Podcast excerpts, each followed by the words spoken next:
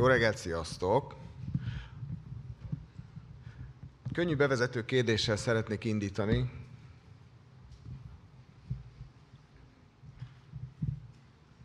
Mindjárt mondom. Szóval egy könnyed bevezető kérdéssel szeretnék indítani. Légy szíves, álljon föl az, akinek a nagyszülei, valamelyik nagyszülője elvált.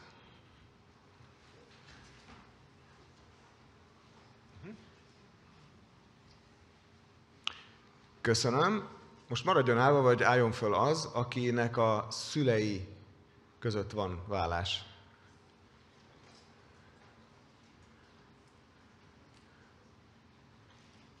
Oké, okay, köszönöm. Most üljetek le. És akkor nem csak ti, hanem mindenki. húha, ezt hogy lehet láthatóvá tenni? Tehát majd így, így lehet majd integetni, tehát vagy, vagy erre integetsz így a kezeddel, és akkor így fognak állni a kezek, vagy erre is, akkor így fognak állni a kezek. Tehát tegye föl ezt, a, a, na most tükörbe, tehát ezt, ami neked így áll, tehát az a te bal kezed. Tedd fel, és így 45 fogva tartsd ki, hogyha azt mondod, hogy a férfi volt a hibás a vállásban főképpen. Jó? Hagyd így, és aki a nőt gondolja elsőképp hibásnak, az tegye föl így a kezét a másik irányba. Igen, nyújtó gyakorlatokat végeznek többen.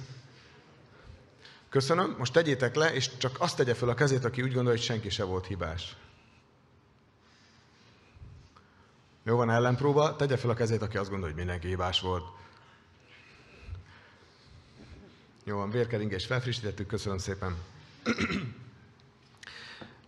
Megfigyelhető, hogy az emberek, amikor megházasodnak, akkor azért házasodnak meg, mert azzal a férfival vagy nővel, akivel összeházasodnak, egész életükben együtt akarnak lenni, mert annyira szeretik.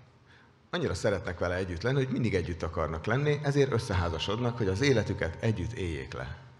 Mégis óriási százalékot láthattunk most itt, akár csak magunk között, amikor kiderült az, hogy ez meggondolták magukat. Meggondolták magukat. Vagy rájöttek, hogy rosszul gondolták. Elmúlt.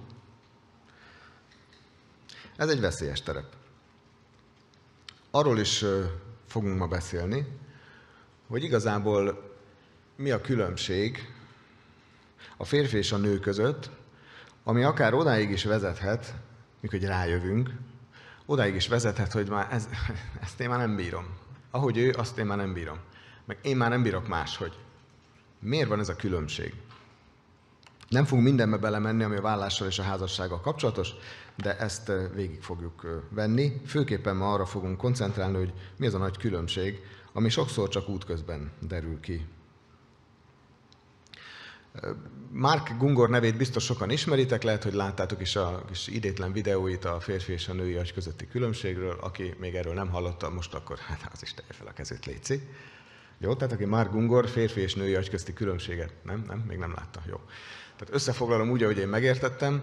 Már Gungor azt mondta, vagy hát így fogalmazott, hogy a, a férfi agy az ilyen kis ö, dobozokból áll, amik egymás mellett vannak, és az a szabály, hogy mindig egyszerre csak egy lehet nyitva. És nagyon fontos, hogy ne érjenek össze a dobozok. Tehát ebben vannak a különböző dolgok, amikkel foglalkozunk, meg amin gondolkodunk, tehát mindig egyszerre csak egy. A nőknek az agyát pedig úgy írta le ez a Mark Gungor, hogy az pedig egy ilyen, egy ilyen vezetékköteg, aminek minden vezetéknek a vége be van kötve egy helyre, vagy ilyen több helyre, és így mindig minden működik, és mennek rajta a jelek, és interferenciák vannak, és áthallások, és minden. Tehát alapvetően ez egy ilyen nagy különbség a férfi és a, a női agy között. Szerintem ezen nagyon jól leírta, hogy miről is van szó. Tessék? Igen, a, igen, mindjárt a kedvenc dobozt is elmondom. Szóval a férfiaknak az agyában benne vannak ezek a dobozok, és ha valamivel foglalkoznak, akkor így kiveszi azt az egyet, kinyitja, és azzal foglalkozik, és ha valami másról van szó, akkor nem, ezt most hogy jön ide, vagy várj, zárjuk már az egyik témát, ne kezdjünk bele mindig mindenbe, akkor szépen megbeszéltük, akkor lecsukjuk, visszatesszük, hogy ne érjen hozzá semmihez, és akkor utána azt a másikat elő tudjuk venni. Nők meg bármit elkezdenek végig gondolni, rögtön így, igen, de ez összefügg azzal, és akkor persze, persze csináljuk ezt, de egyébként amikor, amúgy, és a férfiak ettől megőrülnek. A nők meg a férfiaktól őrülnek meg. És akkor elmondom a semmi dobozt, mert azt én is nagyon szeretem. Tehát van, a férfiaknak van egy ilyen doboza, állítólag, szerintem tényleg van, hogy a, amikor előveszük azt a dobozt, abba bemegyünk, így becsukjuk a tetejét, és akkor ott, mit csinálsz? Semmit.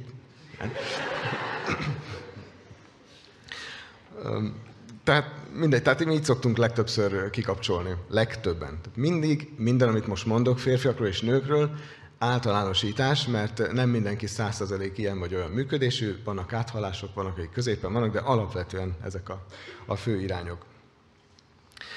Na tehát, a, igen, és hát amikor a férfi ben van a semmi dobozba, akkor az nő nem mehet be oda, mert akkor a semmi dobozban már lenne rajta kívül valami, tehát az már nem semmi doboz, hanem nő doboz, vagy nem tudom, feleség doboz, és az már nem jó. El van, el van rontva a játék. Na tehát a férfi és a nő gondolkodása közötti különbség igazából most mondhatnám, hogy agykutatáson is alapulóan meg, megindokolható, de tényleg úgy van, hogy egyszerűen másmilyen a, egyszerűen másmilyen a felépítése a, a gondolkodás módunknak. A, ismertek a jelet, ami a, ez a ilyen karika, és akkor egy ilyen nyíl kiáll belőle, a lányoknak megy karika, és akkor egy ilyen kis kereszt áll ki belőle lefele. Tehát alapvetően másmilyen, a, nagyon jól mutatja ez a kis jel, például, hogy a, a férfi hogyan gondolkodik. Ugye mondtuk, hogy egyszer egy valamivel foglalkozik, és általában célirányosan, tehát valóban el szeretne jutni. Nem azért gondolkodik, mert szeret gondolkodni, hanem azért, mert szeretne valami célt elérni. Szeretné, hogyha kivilágosodna a dolog, elhatározhatnánk valamit, tudnánk, mik a következő lépések, ha akarom, elővehetem, kinyithatom. Ja, igen, itt tartunk a folyamat ábrában, akkor ez a következő. Becsukjuk, és akkor csináljuk a következő lépést. Nem szeretjük összekuszálni a dolgokat. Célirányosan, egyféleképpen.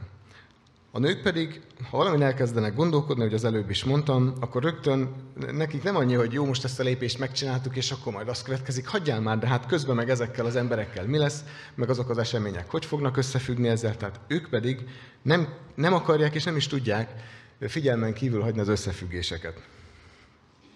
Talán észrevehető, hogy nem arról van szó, hogy most melyik a jó, meg melyik a rossz, hanem arról, hogy melyik miben különbözik a másiktól.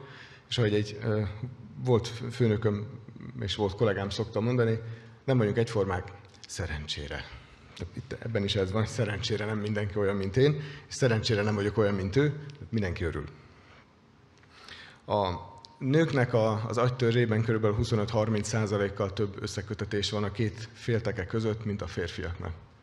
Tehát egy férfitól elvárom azt, hogy mindig mindenre gondoljon, és mindig mindent tartson észbe, és mindennel egyszerre foglalkozom, mint egy nő, akkor bele fog őrülni, és tök sikertelennek fogja érezni magát, mert egyszerűen nem sikerült. Tehát nincsenek meg azok az összekötetések az agytörzsben a két félteke között, ami ezt lehetővé tenné.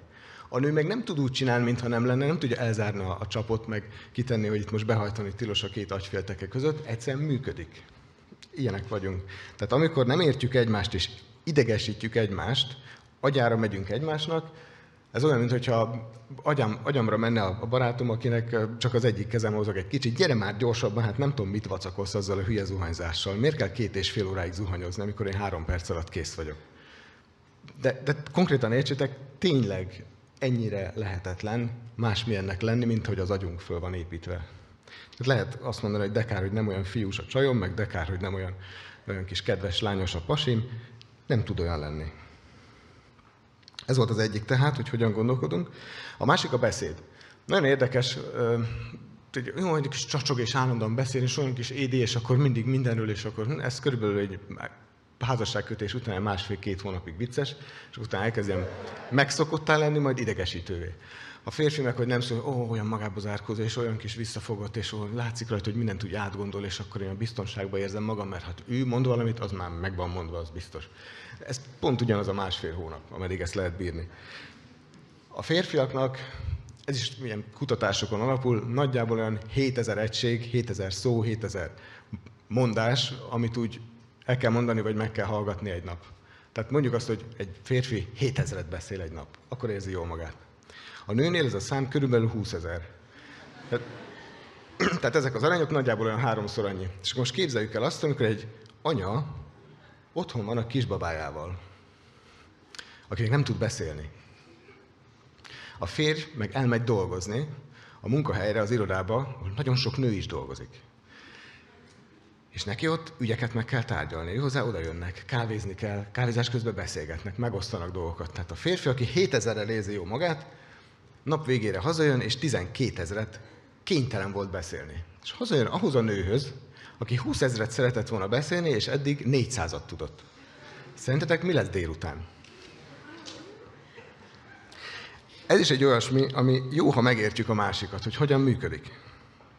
Ezen is el tudnak csúszni házasság. Tehát apróság, ráadásul megváltoztathatatlannak tűnő apróság, amire nem gondolunk előtte. Mert észreveszünk a lányt, és jaj, a, a lány meg hozzáért a vállamhoz. És, és akkor megőrültök egymástól, szó szót követ, egyszer csak ott álltok, és akkor elbúcsúztok apától, anyától a templomba, kijöttök, és megkezdődött az új élet, és elindult a másfél hónap. Ami után jönnek a nehézségek, és általában, ha nem kezeljük, csak fokozódnak. És akkor a harmadik terület az pedig, a, hogy hogyan, ki hogyan kezeli a, a stresszt és a nyomást. Nem tudom, mennyire figyeltétek magatokon meg, mondjuk a férfi az általában, általában, általában, általában. Tehát a férfi az általában szereti magában földolgozni a dolgot, és amíg valahova el nem jutott, végig nem logikázta a lépéseket, addig őt most hagyják már, nem akar ő erről beszélgetni, mert nem tud akkor koncentrálni. A nő pedig inkább általában hangosan gondolkodik. Itt kell egy kitérőt tennem. Van egy nagyon férfiasan gondolkodó kollégám, akivel együtt utaztunk Németországból Magyarországra, és nagyon gyorsan az agyára mentem. Mert, ahogy mondtam, én nők között nőttem föl, tehát én inkább közelebb vagyok a középhez, mint a férfi oldalhoz. Én is hangosan gondolkodok. Tök lelkesen és nagyon meggyőződötten és meggyőzően tudok elmondani dolgokat, csak azért, hogy egy fél perccel később tovább gondolkodva egy attól különbözőt ugyanolyan lelkesedéssel mondjak, és ez a pasi ettől széthullott, mondta, hogy hagyjam már békén. Mondtam, jaj, bocs, ne haragudj, neked nem mondtam, én hangosan szoktam gondolkodni, tehát ezt nem kell mindent rögtön komolyan venni, amit mondok. Na, szóval a lényeg az, hogy máshogyan dolgozzuk fel a stressz helyzeteket. A férfi szereti, hogyha már a megoldást megtalálja. Apukám mondta, hogy neki van egy barátja, és akkor tudom, valami nagy családi válság volt, és akkor hozott egy demizson bort, leültek a nagyszobába, nagymamát kiküldték, megitták a demizson bort, megbeszélték a dolgot, és elmentek. És ezt így nagyjából olyan 5-6-8 évente történik ilyen e között a két barát között. Tehát nem szeretnek sokat beszélgetni. Ha valamit kell, megtárgyalják, menek tovább. A nők viszont ahogy mondtam, nem feltétlen arra várnak, hogy valaki megmondja, főleg, hogy a férjük megmondja, hogy na, szívecském, tehát akkor az a helyzet, amikor az a pasi oda jön, vagy az a, kollega nőd, vagy akkor a nem tudom ki, és akkor ezt így kéne csinálni, és a nő meg ettől megőrül, hogy ne, ne old már meg az életemet, hát csak el akartam mondani, hogy mi van. Na, ez tehát a, a harmadik terület, amire nagyon érdemes figyelni, hogy nem foglalom össze, foglaljátok össze magatoknak, inkább átadom Mitkának a szót, mert már itt a női principiumot nagyon szabadjára engedtem magamban.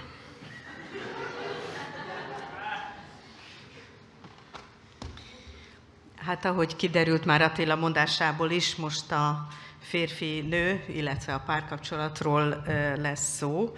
Alapvetően itt a ma délelőttben, és aztán a, a csoportbeszélgetésekben is. Tegnap egy kicsit rövidre zártuk és kihagytunk néhány dolgot, már a fölbíztattak bennünket, hogy mindent nyugodtan mondjunk el, amire készültünk, és mert ez egy nagyon érzékeny téma, ezért szeretnénk is mindent elmondani, úgyhogy lehet, hogy egy picit hosszabb lesz, de talán, mert izgalmas a téma, ezért nem lesz olyan vészes. Arról beszéltetek itt, illetve Balázs hívta a Refis Bikája című programra még a lányokat is. Én eh, szeretnék javasolni egy másik programot. Tudjátok-e, hogy hol van a Bibliában szépségverseny?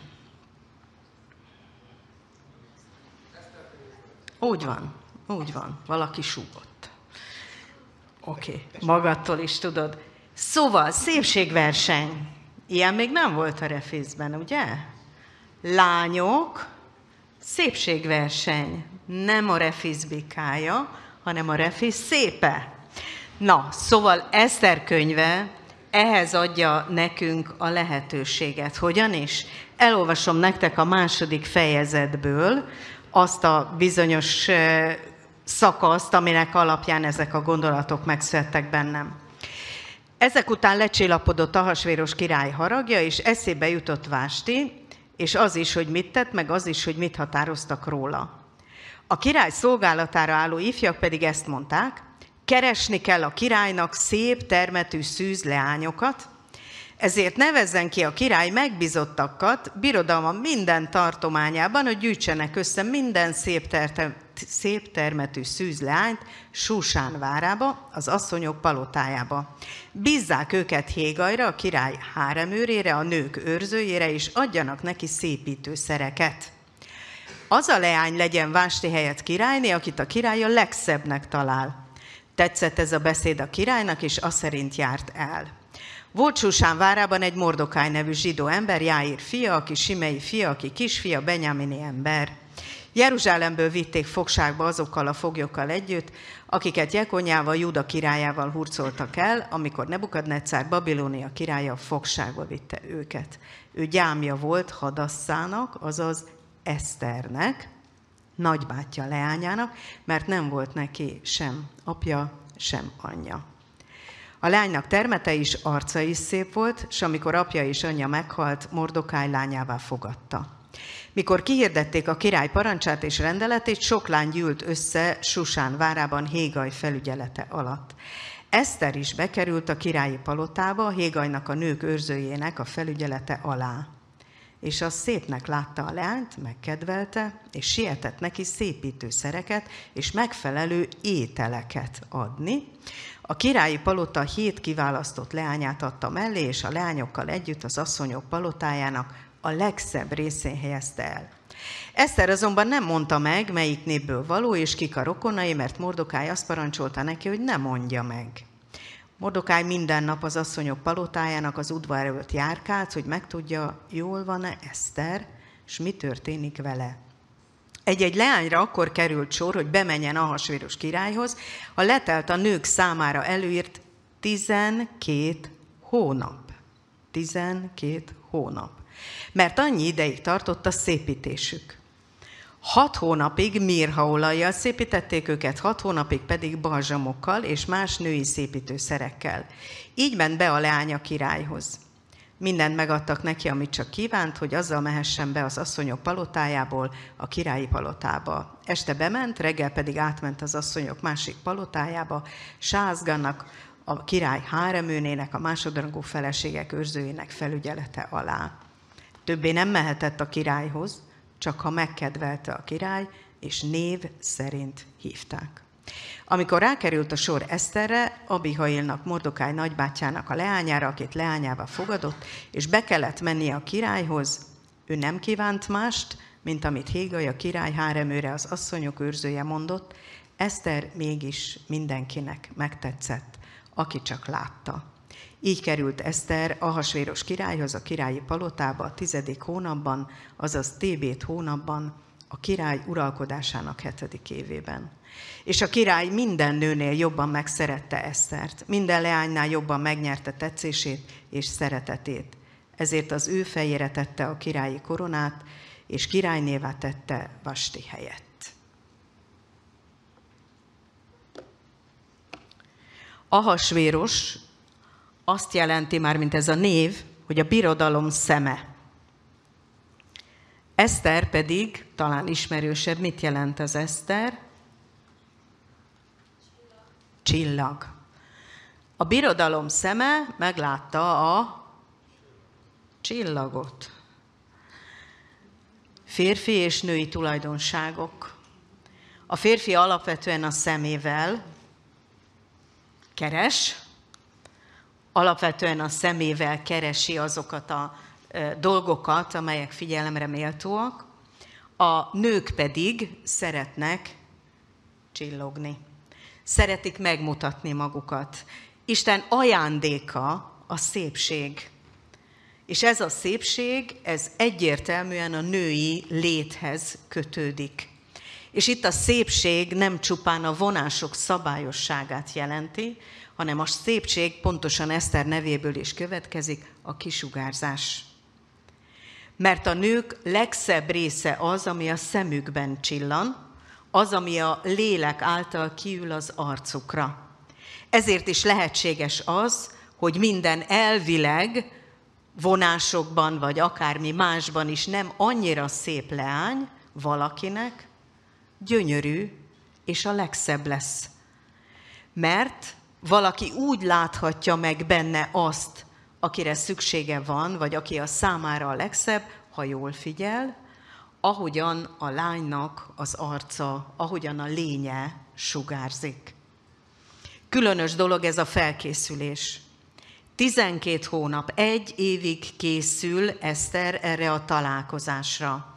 Ugye megjegyeztétek, hogy apja, anyja már nincsen, a nagybátyja neveli fel, lányává fogadta, tehát, hogy nem egy egyszerű helyzetről van szó.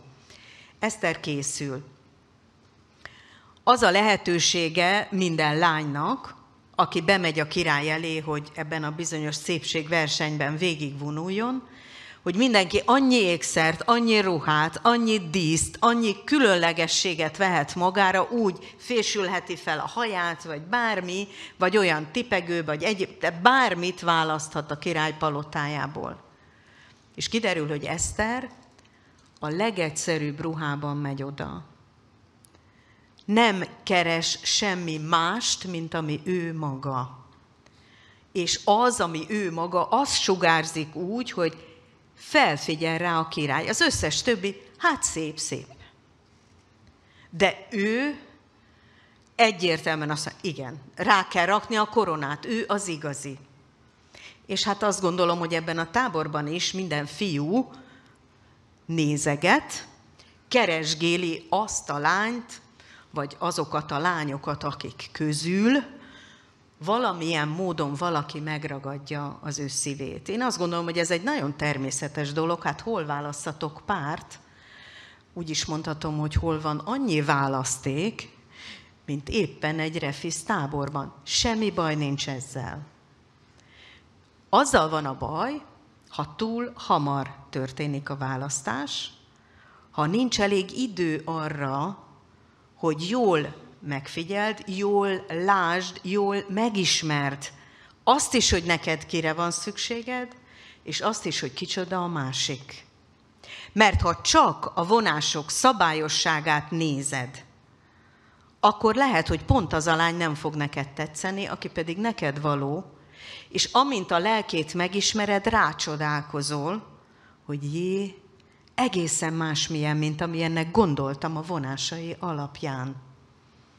Ahogy a jegyes oktatásokat végzem a gyülekezetben, egyre több megismerkedési történetnél kell végighallgatnom azt, hogy elmondják, hogy nem küldtük el egymásnak a fényképünket. Csak beszélgettünk. Volt, aki hetekig. Volt olyan is, aki mondta, hogy tegyen föl mind a kettőnk 10-10 olyan kérdés, ami neki nagyon-nagyon fontos a házasságra, a párkapcsolatra, a jövőre vonatkozóan. És mind a ketten válaszoljunk mind a 20 kérdésre. És ha a 20 kérdésből 80 százalék azonos, akkor tegyük csak fel a fényképet. Megdicsértem őket. Mert azt gondolom, hogy a házasság alapja a legkevésbé a külcsin, sokkal inkább a belbecs. Sokkal inkább az, amit értékelni tudok a másikban. Ezért lányok, azt a belső kincset gyűjtsétek. Azt a belső kincset, ami majd megosztható lesz azzal, aki odaáll elétek, és felismeri bennetek az ő párját. Eszternek sem volt mindig könnyű. Tudjuk a történésekből, hogy az ő női mi volta, később óriási felelősséget nyert, az, hogy ő bekerült a királyi palotába. Majd olvassátok el a történetet, csak annyit mondok, hogy kiderült, hogy ez az egész házasság nem csak a szépségről és a kiválasztásról szólt, hanem egy egész nép megmaradásáról arról, hogy egy egész nép megmaradjon. Mert Isten a házasságot sokkal többre tervezte, mint két embernek az egyesülése és boldogsága. Isten a házasságot olyan ajándéknak tervezte, amelynek kisugárzása egy családot, vagy akár egy egész közösséget megmozdíthat. Annak a két embernek az egysége, annak a kifejezése, ahogyan Isten az emberrel kapcsolatba lép. Majd halljuk az Efézusi levélből is. Nagyon fontos tehát a házasság. Nem mindegy, hogy kivel kötöd. Ezért nagyon lényeges, hogy a barátság is része legyen a szerelem mellett a házasságnak, hogy jól ismerd a másik lelkét, vágyait, szükségeit, gondolkodásmódját, ezt a bizonyos férfi-női mi volt ott, amiről Attila is beszélt. És azt gondolom, hogy ez nem könnyű. Eszternek az lesz a feladata, hogy okosan, az ő belső értéke szerint egy egész népért felelősséget vállaljon. Ki tudja, hogy a te házasságodnak mi minden következménye lesz. Az biztos, hogy a gyermekekre nézve egy, két, három nemzedékre is kihat egy házasságnak a jósága vagy nehézségei. Ezért nagyon nem mindegy, hogy kit választasz. És visszatérve erre a bizonyos házasság előtti szexualitásra, hadd mondjam el nektek őszintén, hogy Isten nem tiltja meg a házasság előtti szexualitást. Ilyen bibliai vers nincsen. Csak azt tiltja meg, vagy azt mondja, hogy akivel egy élettél, azt egy életen át. Hűségesen őrizd, szeresd, viseld, azaz valójában nem tiltja meg a házasság előtti szexualitást, hanem sokkal magasabbra helyezi. Csak azzal legyél testileg együtt, akivel egy életen át is szeretnél együtt lenni. Úgy is mondhatom, hogy akinek majd a ráncait is elviseled, vagy a kilók gyarapodását, vagy a rossz szokásoknak a kiteljesedését. Tehát óvatosan a szexualitással, mert nem a tiltás a lényeg, hanem az, hogy a szexualitás csak a koronája legyen, azaz csak a hab legyen a tortán, a vége, a kiteljesedés vagy a beteljesedés része. Most a családjainkról fogunk egy kicsit vallani.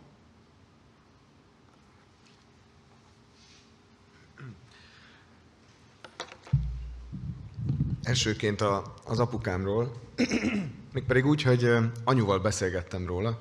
Apu már most nem nagyon lehet vele jól kommunikálni, mert semmire sem emlékszik, úgyhogy sajnos őt így nagyjából elvesztettük. Jelen van még a világban, de nagyon-nagyon-nagyon beszűkült az ő, hát nem tudom, memóriája, az értelmi képességei. Oké, okay, szóval vele nehéz, de lényeg az, hogy anyuval az elmúlt hetekben, ahogy itt a gyülekezeti táborba jöttünk, útközben beszélgettünk, és rákérdeztem erre a dologra is, hogy hogy volt ez a, nem tudom, házasság, most miért igazából miért házasodtak össze, a négy éves koromban úgyis elváltak. És akkor mondta, hogy hát nem is ismerték egymást. Apukám mindig járt hozzájuk, olyan fes legény volt, meg egyetemista, és akkor a nagymamámnak, ugye anyu, anyukájának, nagyon tetszett, hát anyukámnak is nagyon imponált, hogy egy ilyen jóvágású egyetemista udvarol neki, de hát anyukám elment otthonról, ugye apu megjött, és akkor a, a nagymamámmal beszélgetett. Mert nagyon jól megértették egymást, jól tudtak beszélgetni. Hát anyu meghagyta őket, hadd beszélgessenek, ő meg nem tudom, elment valahova, barátnőjével, akkor hazajött. Tehát így volt valami kapcsolat, de nem mentek mélyre a megismerésbe. Elég furcsának hangzik. Szerintem nektek is furcsa, hogy hogy lehet az, hogy valakinek udvarol, és igazából nem vele beszélget, hanem az anyukájával. Mondjuk van ilyen mondás, hogy nézd meg az anyját, vedd el a lányát. Ebben is van valami. Na szóval a lényeg az, hogy nem ismerték egymást. Mi ellenben, Mitkával, úgy éltünk egymás mellett egy ifi közösség tagjaiként nyolc éven keresztül, hogy meg sem fordult a fejünkbe az, hogy valaha is bármi közünk lesz egymáshoz. Ez, ez annyira, nem, nem tudom, tehát nem tudok, nem tudom leírni, hogy mennyire nem volt benne a, a, a gondolatainkban. Egyszerűen nem amikor lányok felé nyiladoztam, vagy próbálkoztam valakivel, azokat Mitkában mindig megbeszéltem. Tehát ő ezekkel így nagyjából tisztában volt. És végül, végül nyolc év testvéri, baráti kapcsolat után egy alkalommal a parókia udvaron ott állva, ő valahova elutazott, segítetted neki odavinni az autóhoz a csomagját, volt egy ilyen kisebb körünken 5-6 fő, a ifi magja, és abban én is így benne voltam, és hát följártunk Mitkához, megkaptuk a lakáskulcsot, locsoltunk, minden. Hülyeséget csináltunk a lakásban, amitől aztán dühös lett, mikor hazajött. Lényeg az, hogy megvolt ez a kapcsolat, tehát akkor éppen nála voltam, levittem a, a táskáját, és akkor elbúcsúztunk egymástól. Ebbe a kis körbe szokásos volt, hogy megpuszítuk, megöleltük egymást, fiúk, lányok, minden. Tehát ilyen, tényleg ilyen testvéri volt a kapcsolat vele is, és megöleltük egymást, és tudom, hogy hol álltunk, és szerintem ő is emlékszik rá, hogy végigfutott rajtunk valami, ami addig ismeretlen volt ebben az ölelésben. És nagyon, nagyon megzavart engem is, illetve hát akkor még csak engem, és jó, akkor ő elment, és az, az volt benne, hogy jó ég. Ez egy tök más ölelés volt, mint amilyen lenni szokott. Mi történt? Mibe volt más? Kereste? Nem tudtam. Mindegy, ez, ez nem lehet. Ha visszajön, mit akkor megbeszéljük. És hagytam nekik cetlit, hogyha hazajöttél, akkor beszélni akarok. És akkor kiderült, hogy ezt pontosan ugyanígy élt át ő is. Tehát benne is az volt, hogy na hát erről beszélnünk kell, mert ez így nem jó. Úgyhogy el, elrendeztük magunkba, hogy akkor ez, ez egy lehetetlen párosítás, akkor dolgozunk rajta, hogy szépen, ami túl sok volt, azt így vagdossuk le, és távolodjunk el egymástól. Azt hiszem kettő, lehet, hogy három napig is bírtam, hogy nem mentem hozzá. Utána megint ott voltam, és nagyon gyorsan megint elindult a, a kapcsolódás. Tehát nyolc évig láttuk egymást fáradtnak, hülyének, elviselhetetlennek, olyannak, hogy fú, azt a mindenét. Mm. Tehát, hogy minden jót és rosszat is láttunk, szűretlenül kaptunk egymásból. Tehát pont az ellenkezője volt, mint ami apunál és anyunál. Egy nagyon mély ismerettség, egy nagyon mély barátság alakult ki. És ezután házasodtunk majd össze, pár hónap elteltével, mikor megértettük, hogy lehetünk egymásé, és akkor valami, mintha így egy kapcsolót így átbillentettek volna, valami megváltozott. Bennem mindenképpen. Beindult bennem az, amit addigra elraktároztam, hogy egy keresztény férfinak hogyan kell viselkedni, egy keresztény család hogy épül föl, férfi ideál, nő ideál, és megpróbáltam ahhoz igazodni, amit gondoltam, hogy kell, és vártam Mitkától, hogy ő meg igazodjon ahhoz, ami az én fejembe ott él, hogy egy keresztény nőnek meg így kell. Teljesen érzelmileg szét, széthullottam, én biztos, nem tudom Mitka, hogy élte meg, de hogy egy nagyon más világ volt, mint amire számítottam. A nászutunk, azt mindig el szoktam mondani, hogy mindenki nagyon várja a nászutat, az elég borzalmas volt a számunkra, mert nagyon-nagyon sokat ütköztünk, nagyon sokat feszegettük a határokat, győzködtük egymást. Tehát ami addig nyolc évig olyan nagyon jó barátságban működött, az a nászút alatt kicsúcsosodott, és olyan rettenetes nagy munka volt. És még utána is hónapokon keresztül azt mondhatom, hogy egy nagyjából egy-másfél évet vett igénybe az én számomra, míg egy nyugvópontra ért a kapcsolatunk. És ez a nyugvópont, ez nálam azzal függött össze, hogy megértettem, hogy oké, okay, nem tudok olyan lenni, mint amilyennek gondolom, hogy lennem kell. Nem tudok úgy viszonyulni, nem, egyszer nem olyan vagyok, nem érdekel, akkor olyan leszek, amilyen vagyok. És ettől így a feszültség pah, kiment. És visszatértünk abba a kerékvágásba, amit elhagytunk. Érzelmileg, kapcsolatilag.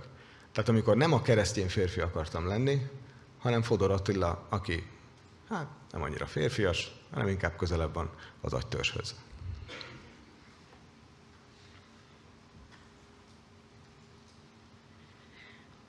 Ahogy már mondtam, én viszont három fiú után születtem, tehát elég erőteljes fiús. Én még nyolc éves koromban locsolni is mentem a lányokat. Tehát, hogy bennem a fiús viselkedés, a vagányság, az, hogy, az, hogy valamit vezetni, valamiért, valamire koncentrálni, stb. Tehát amit így a fiú gondolkodásról elmondtunk, nekem mindig könnyebb volt fiúkkal beszélgetni, mint lányokkal. Mert mindig, most ez hogy kerül ide? Most, most miért erről beszél, amikor arról beszélünk, ami? Tehát, hogy valójában én ezzel a három fiú bátyámmal tanultam gondolkodni és ezért nagyon, nagyon erős volt bennem. Tehát most ezzel csak ezt akarom mondani, hogy kiegészítettük egymást. És ez azért nagyon különleges, mert ugyanezt láttam a szüleimnél is. Az én édesapám árvaként nőtt fel, őt is három nő nevelte. Az édesanyja, a nagynénye és a nagymamája. Ezért az én édesapám is sokkal inkább ebben a bizonyos agytörzsi plusz működésben volt. Az én édesanyám pedig első gyermek volt, és mint első gyermek ugye hordozta ezt a vezetői identitást. És én azt láttam, hogy ők ezt hogy illesztik össze, hogy működik ez náluk, mikor egy lelkész és egy pedagógusnak a, a házasságáról van szó. És azt láttam, hogy az volt a lényeg, hogy ők ebben megegyeztek, hogy ők ebben egyetértettek. Volt egy időszak, amikor édesanyámnak is dolgozni kellett, mert tíz gyereket kellett eltartani, és az egy lelkész fizetés azért a tíz gyerek tanítatására nem volt elég. És édesanyám elment dolgozni, édesapám viszont ragaszkodott hozzá, hogy mi nem menza kaját együnk. És akkor édesanyám mondta, hogy akkor, akkor mi legyen a főzéssel. Ő előző éjszaka főze meg a zennivalót, és akkor valahogyan igazítsuk ezt el.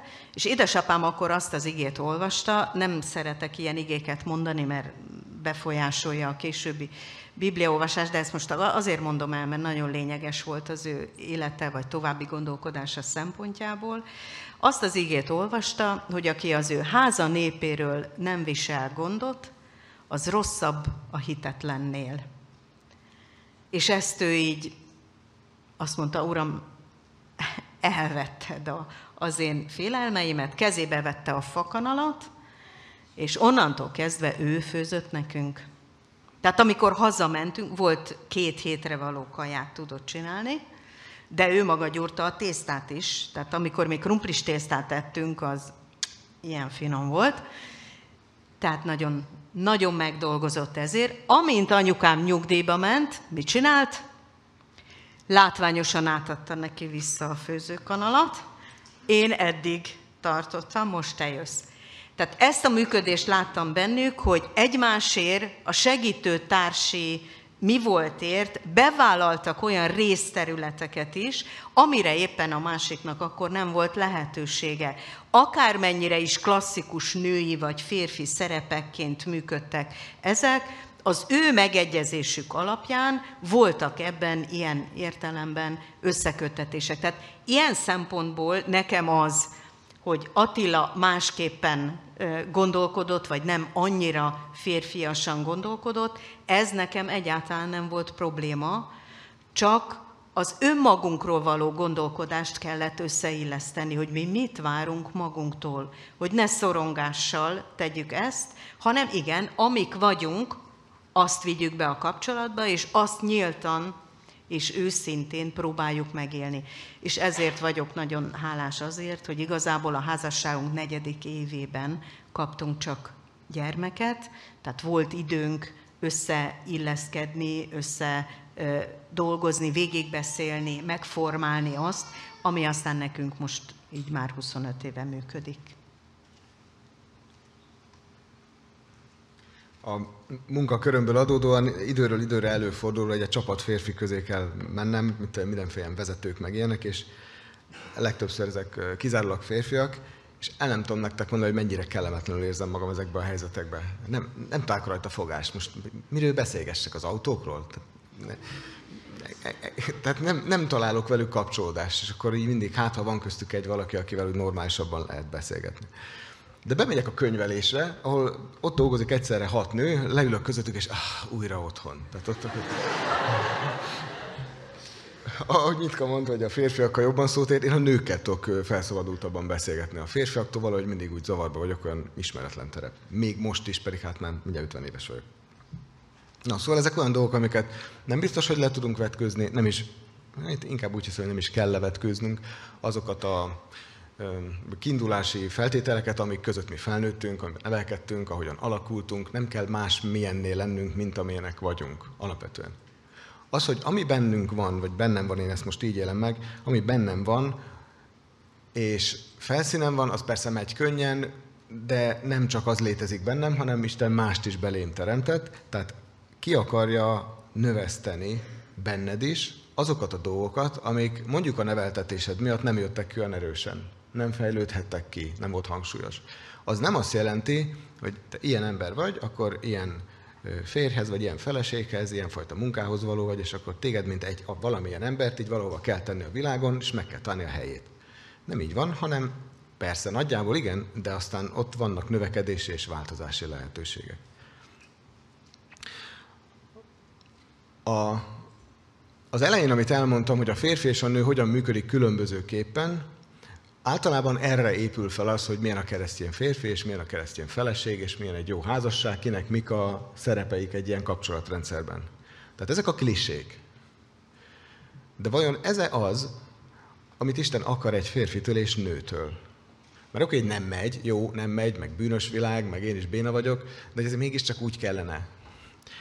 Elmondja nekünk teljesen világosan, hogy egyébként ő szerinte hogy kellene. És most itt a végén erről szeretnék néhány igajáset fölolvasni.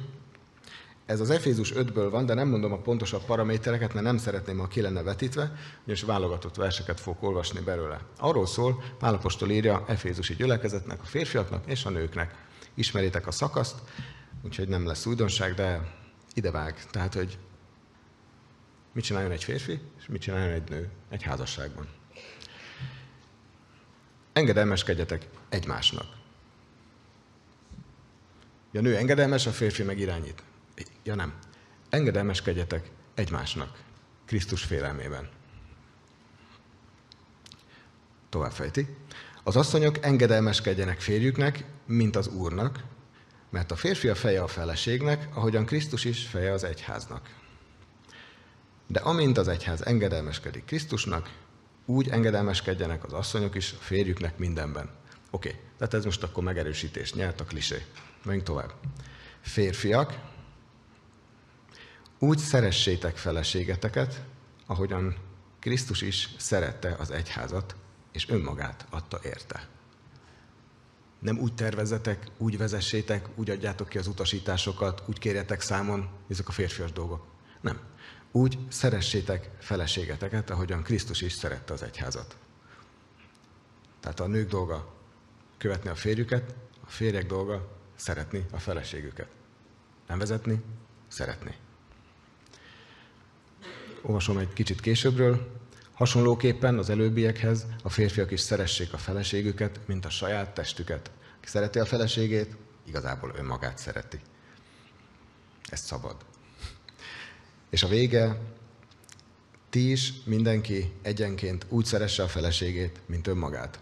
És visszatér a nőkre, az asszony pedig tisztelje a férjét.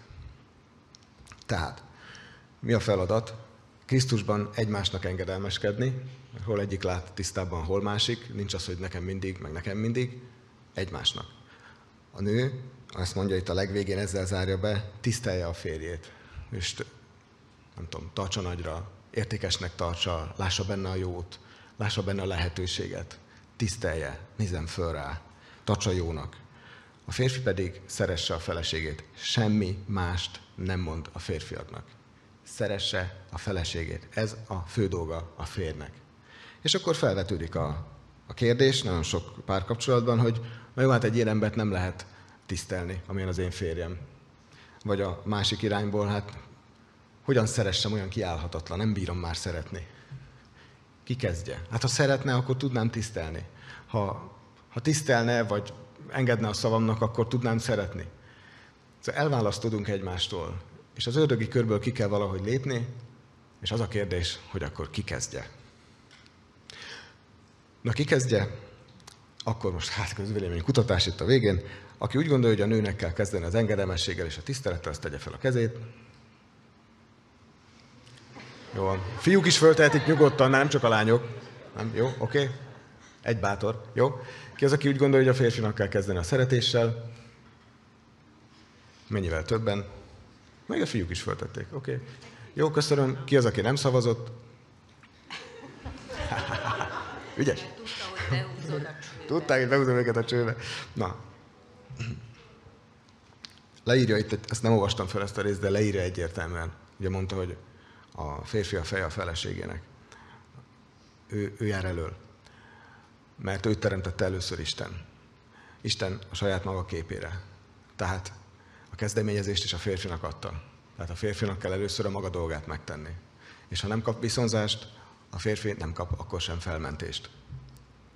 Tehát a férfinak az a dolga, hogy szeresse a feleségét, és ehhez a töltetet, ehhez a, az energiát, a szeretetet ne a felesége tiszteletéből keresse, nem fogja megkapni, hanem keresse az Istennél, aki őt szereti, aki őtőle, akitől ő mindent kap, tehát a, a töltekezést a férfi Istentől várja. És legyen elég szabad arra, hogy viszonzás nélkül is tudja szeretni a feleségét. És ez a viszonzás nem váró szeretet meg fogja szülni a tiszteletet, és a kör be fog záródni, de már a jó irányba.